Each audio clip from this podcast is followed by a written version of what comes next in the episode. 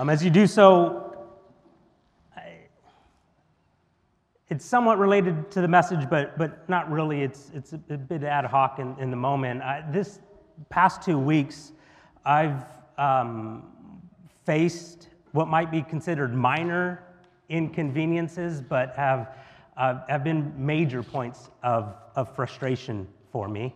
Um, one is I was looking at um, our phone bill, our cell phone bill that we share with uh, one of Larissa's brothers, and came to find out that it was um, more expensive than we were led to believe. We just switched uh, carriers. Uh, you probably all know this story well. Um, but the promise to us from, from the sales associates was is that we traded in our phone that it, we would get a rebate every month that would cover the cost of our new phones. Um, but we came to find out after you have to actually go through that whole process, send in the phone, sign everything, and then you find out from them, oh, well, actually, no, you're not getting that full price. Um, you're only getting half of what you expected. Um, and, and you're just sitting there going, but they promised. That like the sales associate said, yeah, like for sure. And then the customer service, as you're talking to them over the phone, says, no, your phone, we would never give you that amount for your phone. And you just go, what in the world is happening here? The, the second thing that took place is, is that uh, a handful of months ago, um, we came outside to, to see construction workers marking up the street in front of our house. You know, putting the, the big orange circles and red X's and whatever else in the street. And then we get a notification from the city that they're going to be doing some water work um, out in front and dealing with all the piping that's, that's there underneath the street. Well, somehow that that then initiated some updates to how the, the street and the cement is taken care of, and they put in two handicap um, curbs right on the sides of our driveway. And in between those handicap curves are barely enough space for a smaller car to fit. Well, then on Wednesday morning, as I'm taking a shower, I look outside and see that there's a construction worker out front and he's mixing red paint in the back of his truck. And I go outside to find him now painting the curb in front of our driveway red.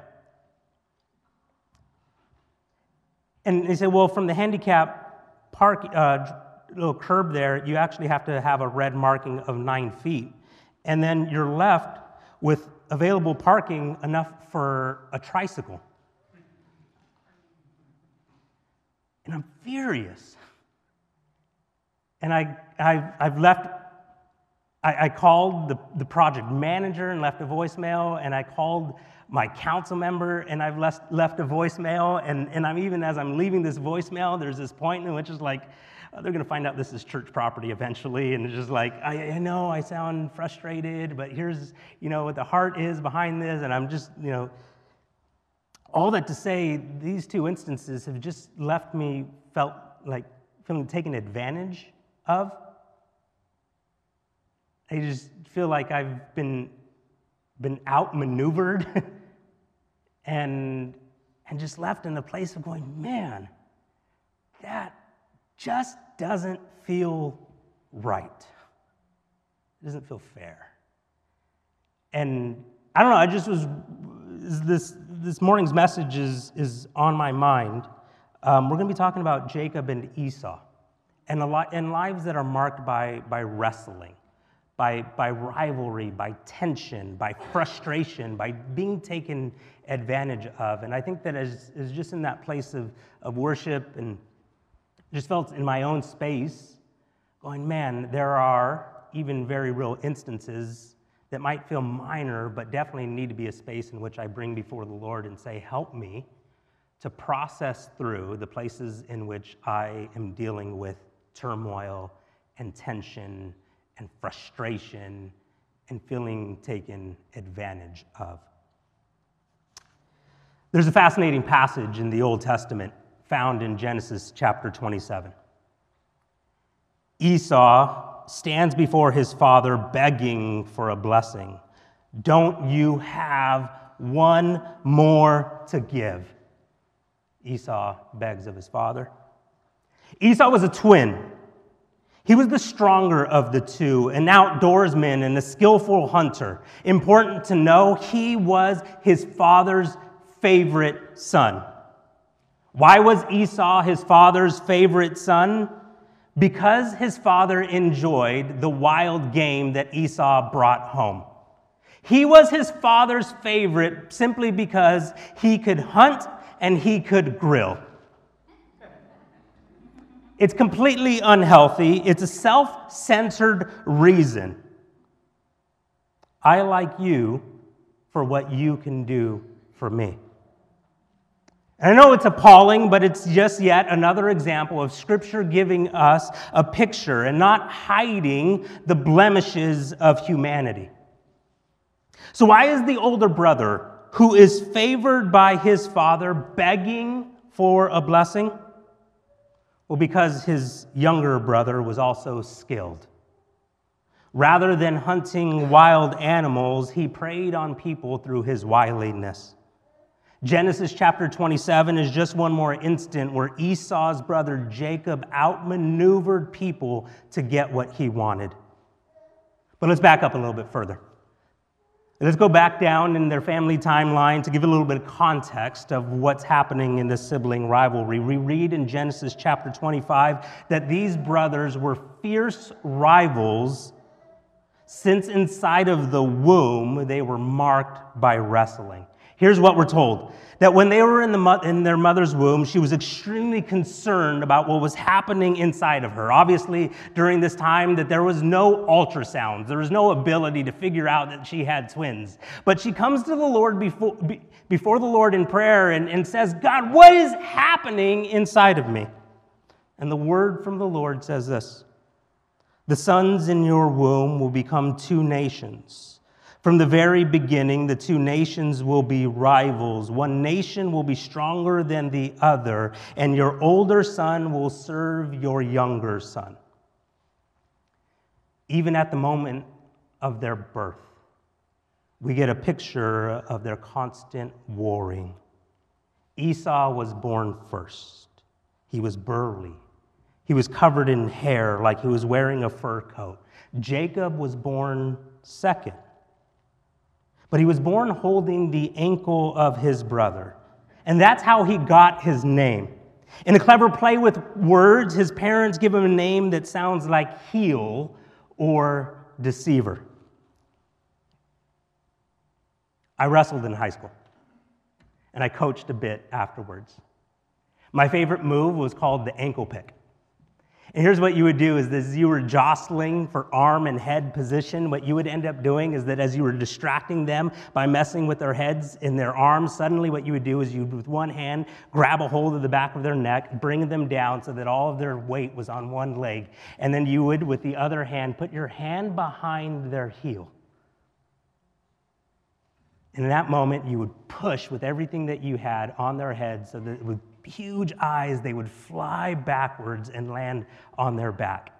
And if you did it just right, if you timed it perfectly, what you would end up doing in this ankle pick is that as they were flying backwards, you were flying forward, landing in a pin position.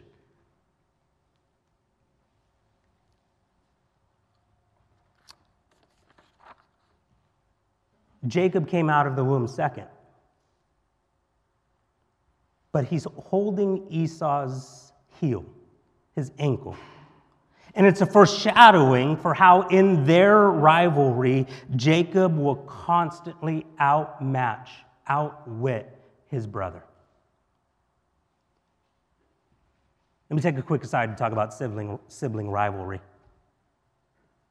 One of the major themes in Scripture is sibling rivalry. After the fall of Adam and Eve, we read of their son's conflict. Cain was filled with rage and anger. He desired with everything within him to kill his brother. Sibling rivalry, particularly in the Old Testament, fills the pages of the Bible. Thanks to Scripture's use, use of genealogies, what we discover is that the warring nations that are constantly filling the pages of Scripture are actually confined their roots in brothers that did not get along.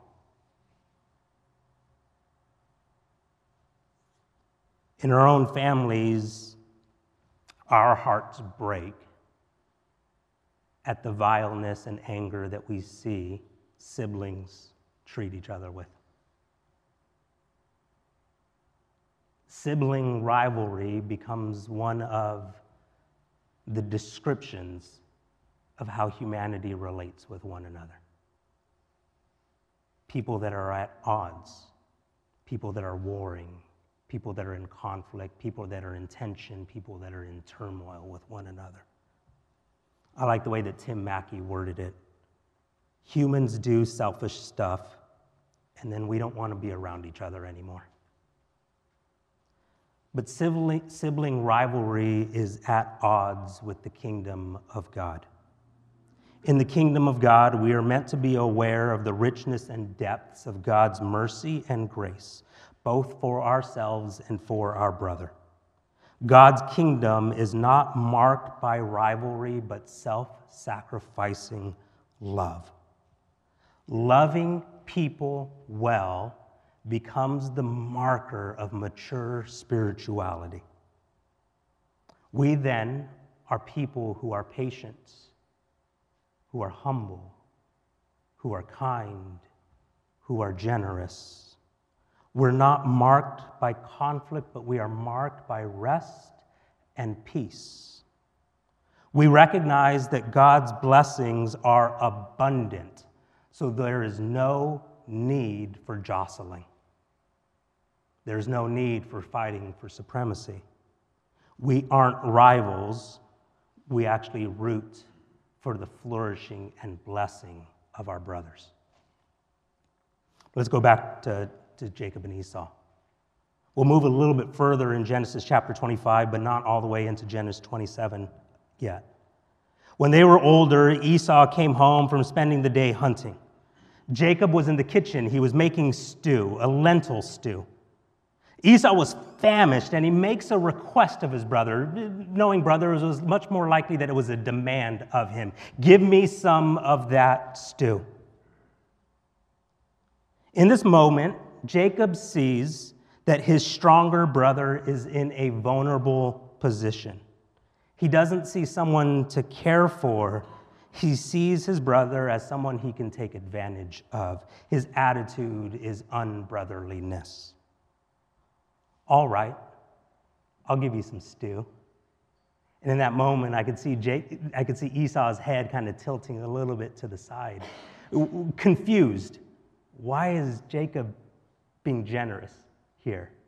Why did he actually agree to give me some stew? He's likely in this place of going, wait a minute, something's off. He's being kind to me. And Jacob's words likely fill in the gaps for Esau because the very next words that he says are essentially this All right, I'll give you some stew, but let's make a trade here. We'll swap. I'll give you some lentil stew, and you give me your rights as firstborn son. Esau agrees to the terms. He makes a lopsided trade as if he's the GM of the Chargers. Esau treats his standing as firstborn son with contempt. He trades his birthright for beans. Time passes, and we arrive at this fascinating passage in the Old Testament. Here we see family dysfunction fully on display. Because traditionally, when patriarchs are on their deathbed, they gather all of their sons to pray a blessing over each one of them, but not Isaac. What Isaac does is he summons, secretly summons his favorite son, Esau. Esau, come over here so that I might pray a blessing over you. Go out, go hunt then bring me a meal and I'll pray a blessing over you. But the conspiring of Isaac and Esau doesn't stay confined to them. Uh, their mom, Jacob and Esau's mom, Rebecca, overhears the plotting that's taking place. And she calls out to her favorite son, Jacob Jacob, here's what we are going to do. I want you to go to our flock. And there in the flock, I want you to take two good goats. The Hebrew word is tov. I want you to go take two good goats. We'll prepare a meal and we will give that meal to your father Isaac. then when you have that when he has that meal then he will give you a blessing rebekah and jacob conspire to seize blessing from their own power and strength and it completely fractures the family if you didn't catch it it absolutely mirrors the story of adam and eve where eve saw a good fruit the Hebrew word is tov. And she took that fruit and she gave it to her husband, attempting to seize blessing under her own strength. Family dysfunction just continuing to go from line to line.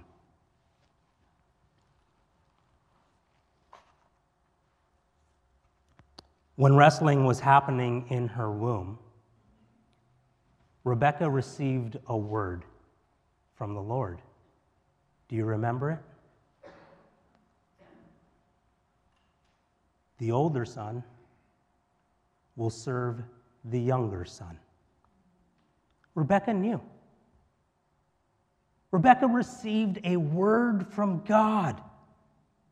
Jacob will be blessed. Jacob will be taken care of. Jacob will be the one that gets the inheritance. But that word from God wasn't enough for her. She actually she had to take things in her own power.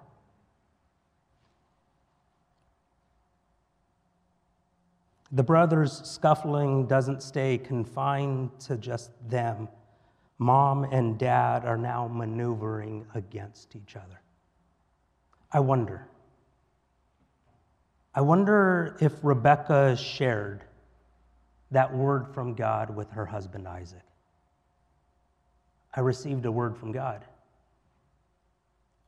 He said that the older brother will serve the younger brother he said that the strong one would serve the weak one. And I wonder if when she gave birth and they saw that it was true that there were twins inside of the womb, thus proving the Lord's word to be correct, I wonder if in that moment there was turmoil inside of Isaac's heart. I wonder if part of his favoring of Esau and his despising of Jacob was because of the hostility within his own heart that God wasn't doing things like he expected God to do things.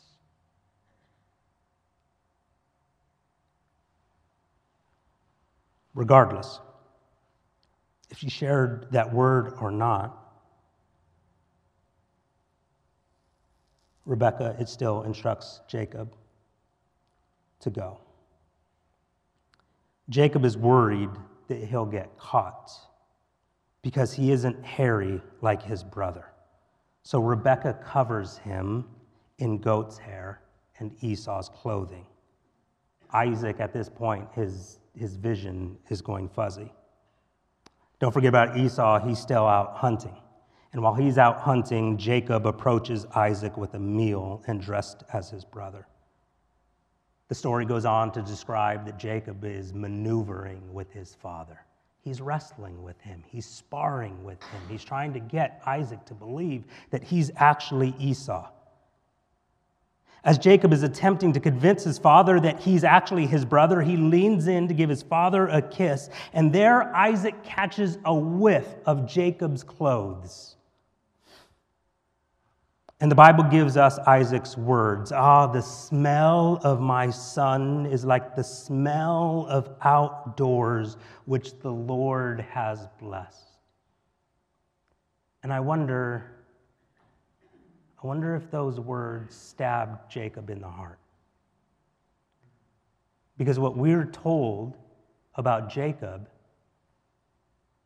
is that he was a quiet man who preferred to stay indoors. Jacob is in being embraced and blessed by his dad because he's acting like his older brother. Family wounds and dysfunction fully on display here. But Jacob has done it again. Amongst a family of deceivers, he is the chief deceiver, the one he, he obtains his father's blessing, the one his father intended for his older brother. And as Jacob is exiting, Esau is entering the house. He prepares a meal, he brings it to his father. He tells his dad, It's your son. It's your son Esau. And Isaac trembles, realizing the scheming of Jacob. Esau stands before his father begging for a blessing. Don't you have one more to give? Isaac informs that him that no, Jacob has taken his blessing.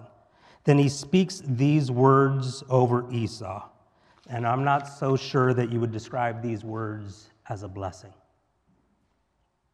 You will live away from the richness of the earth and away from the dew of heaven above. You will live by your sword, and you will serve your brother. But when you decide to break free, you will shake his yoke from your neck. It's a prophetic word for the descendants of Jacob and Esau, but it's also a word that will play out in their own lives. Esau is the strong one, the outdoorsman, the skillful hunter but Jacob was better at wrestling. Esau was the burly one, the wild man, but really he's the weak one. He's crushed by the weight of his younger brother. He's broken by the scheming of Jacob, and his brute strength won't, his brute strength won't ever be enough to carry the yoke placed upon his shoulders. Try and try as he might the skilled man could never get the upper hand. So now Esau lives angry. He's described as a schemer. He's planning his brother's death. His heart's desire is to murder Jacob. And Esau's inner turmoil, his rejection, his being outmaneuvered. It breeds a deep hate and violence that mirrors that of Cain. See, this word over Esau is intriguing. In one sense, you could see it as saying that the breaking free would happen when, when Esau kills his brother. But it actually seems more likely that the word to Esau is that you don't need to live with the hate that has overtaken your heart. And again, it mirrors the word that the Lord spoke to Cain Cain, sin crouches at your door. Its desire is contrary to you, but you must rule over it. Esau, you're angry. Esau, you have been wronged. Esau, yes, others are experiencing good while having bad character. And you don't have the ability to control others, but what you do have choice in is the yoke that is over your shoulders.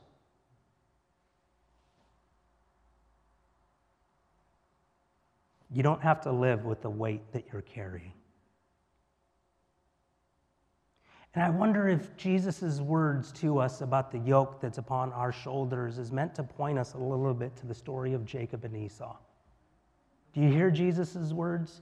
Come to me, all of you who are weary and carry heavy burdens, and I will give you rest. Take my yoke upon you. Let me teach you, because I am humble and gentle at heart, and you will find rest for your souls. For my yoke is easy to bear, and the burden I give you is light. You don't. You don't have to keep on wearing the weight of being wronged, of being taken advantage of, of not being strong enough. You don't have to carry that weight, but you have a choice.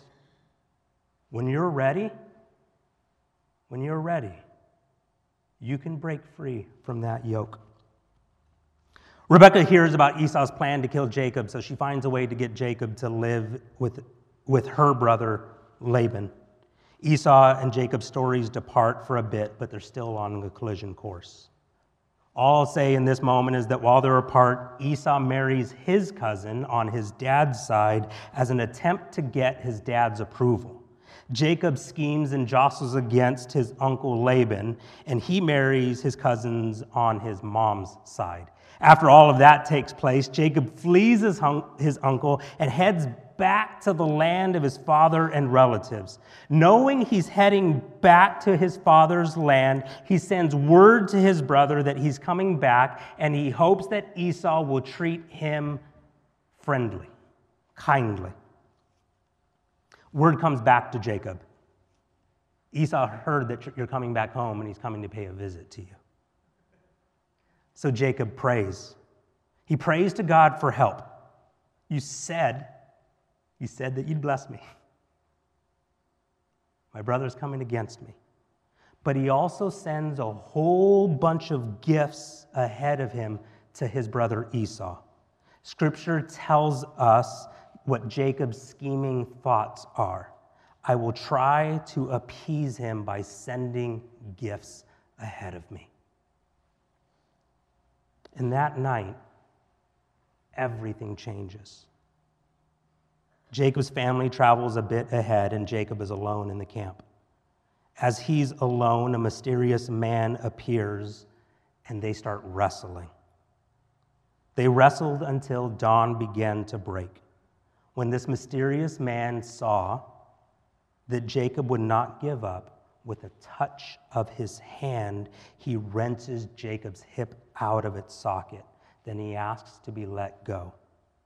Jacob, maybe with the same smile and smirk that he gave to Esau, says, I'll let go of you if you bless me. In an astonishing history making moment, the mysterious man changes Jacob's name to Israel and he also lets him know you have wrestled with man and with God, and you've won.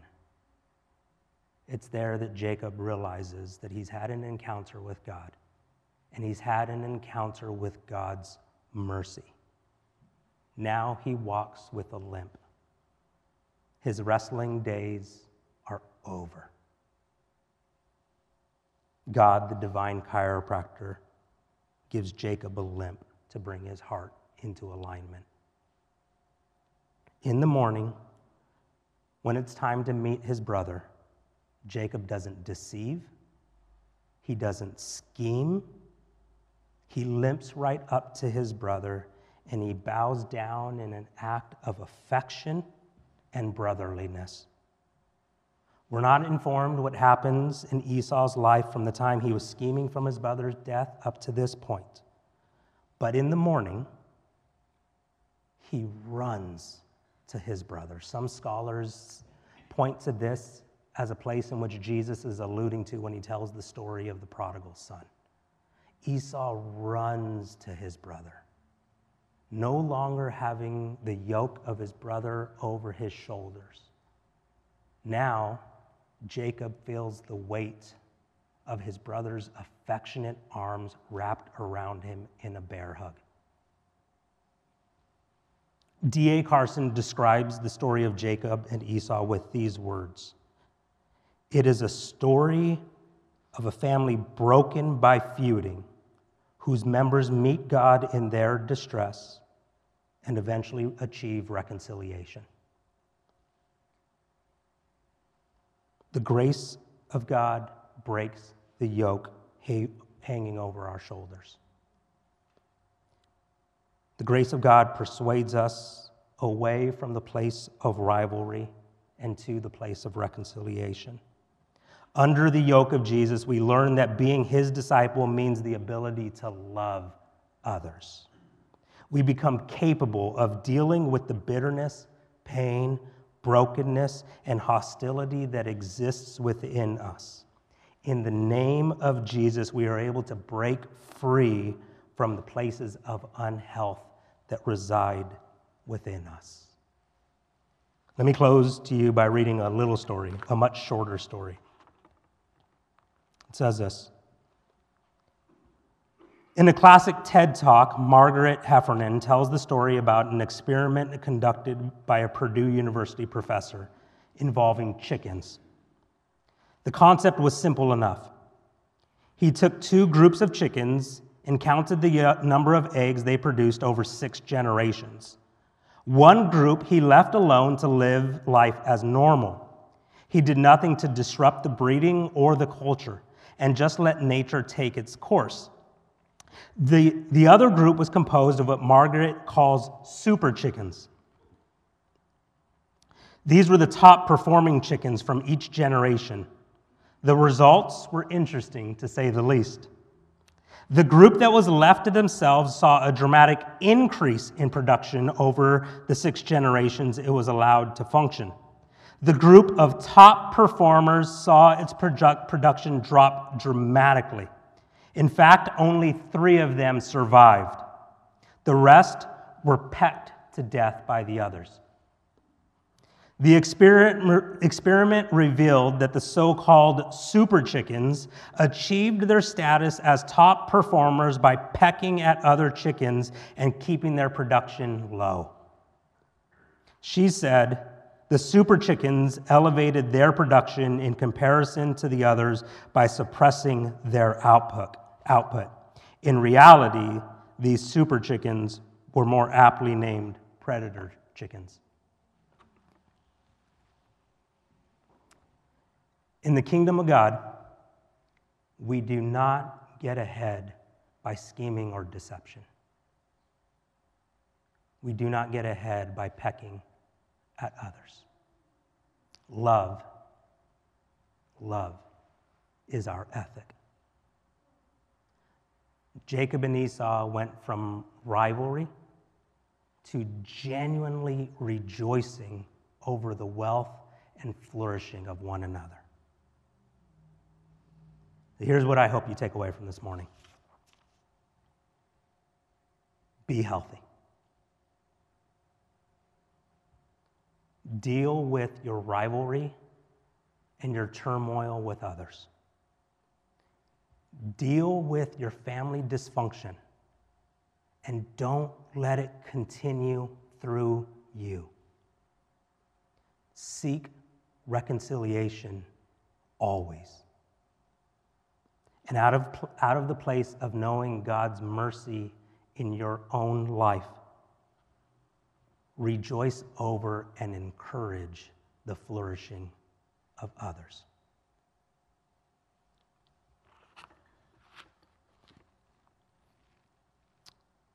As we turn to communion, the ethic that Jesus gives his followers love each other as I have loved you. And he washes the disciples' feet. And in doing so, one of the major things that Jesus is confronting is sibling rivalry.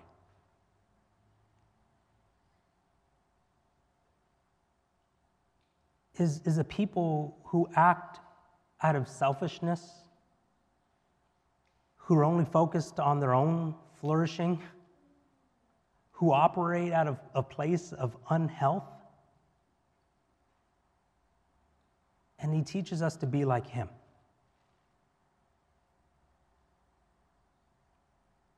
Be a people that are healthy, that know his ways, that seek to serve and not be served. Because the mercy of God has flowed through your life. Because you've come before Him and you have wrestled with Him. You, you've jostled with God, and there in that place of wrestling with Him, you've, you've seen Him deal with all of your places of unhealth. And from that point forward, you can treat people differently. From that point forward, you can actually live a life that is defined by love. For I pass on to you what I received from the Lord Himself. On the night when He was betrayed, the Lord Jesus took some bread and gave thanks to God for it. Then He broke it into pieces and said, This is my body, which is given for you. Do this in remembrance of me. In the same way, he took the cup of wine after supper, saying, This cup is the new covenant between God and his people, an agreement confirmed with my blood. Do this in remembrance of me as often as you drink it. For every time you eat this bread and drink this cup, you are announcing the Lord's death until he comes again. Friends, would you take the bread and the cup? Worship team, if you would join me back on stage.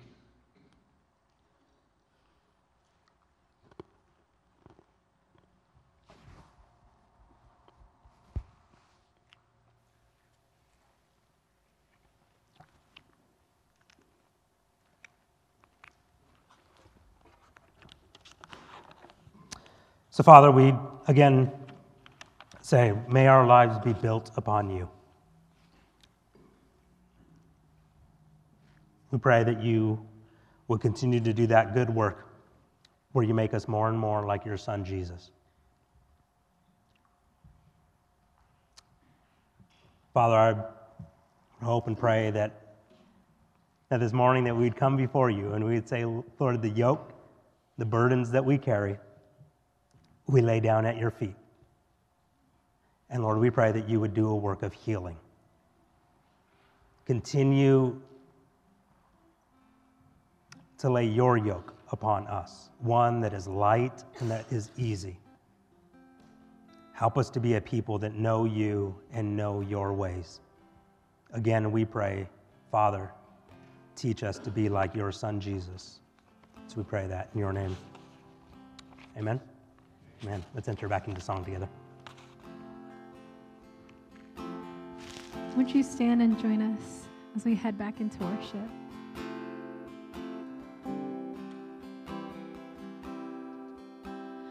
Christ alone,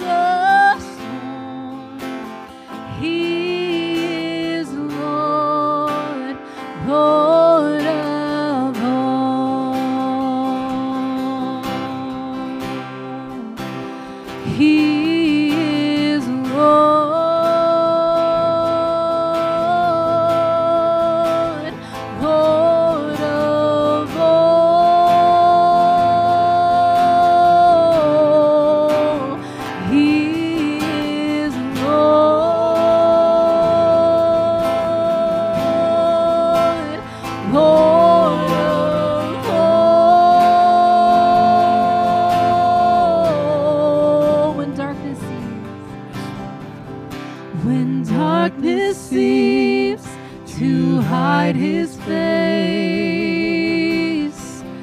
I rest on his unchanging grace. In every high, in every high and stormy gale.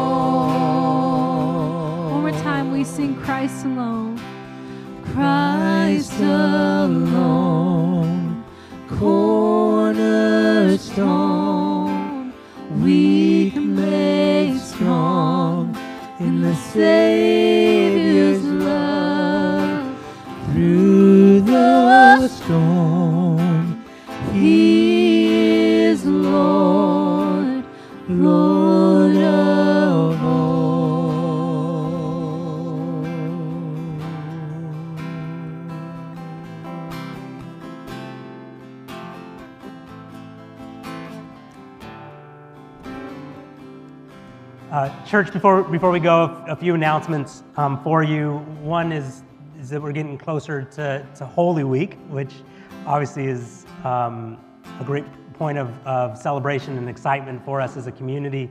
Uh, we will be hosting a Good Friday service here um, in the worship center at 7 p.m.